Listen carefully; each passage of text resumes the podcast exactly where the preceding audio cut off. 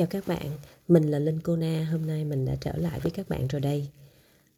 Hôm nay mình chia sẻ với các bạn về giấy tờ pháp lý cơ bản trong giao dịch bất động sản mua bán.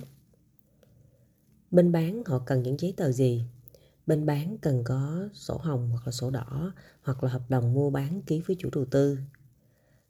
Và cái thứ hai, đối với những bất động sản đã có sổ hồng, sổ đỏ rồi thì phải có tờ khai phía trước bạ. Và bên bán cần phải có sổ hộ khẩu, chứng minh nhân dân hoặc là thẻ căn cước, giấy kết hôn hoặc là giấy độc thân trong sáu tháng. Nếu sau sáu tháng là phải đi làm lại. Với các dự án thì cần phải có các giấy tờ chuyển nhượng từ chủ đầu tư, hóa đơn, vân vân. Làm môi giới thì các bạn phải kiểm tra các giấy tờ này đầy đủ trước khi đưa khách đến công chứng.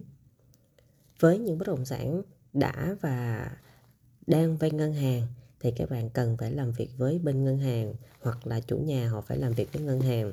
Đối với những bất động sản mà đã vay ngân hàng rồi thì phải xóa thế chấp. Còn với những bất động sản đang vay ngân hàng thì các bạn phải cùng đồng hành với bên chủ nhà nếu như họ cần sự hỗ trợ của bạn. Ví dụ như là à, về vấn đề về tiền.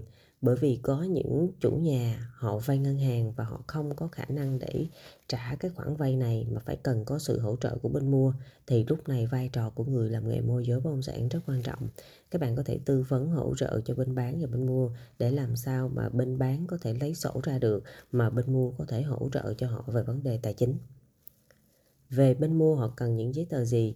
Bên mua họ cần có tiền, họ cần có chứng minh nhân dân, họ cần có sổ hộ khẩu. Như vậy là có thể đủ để giao dịch một bất động sản rồi đó các bạn. Các bạn cần thêm thông tin hoặc là muốn tìm hiểu thêm về nghề môi giới bất động sản, các bạn có thể liên hệ với Linh Kona qua số điện thoại Zalo không chín không bảy chín một không sáu một tám. Chúc các bạn có một ngày mới thật nhiều niềm vui.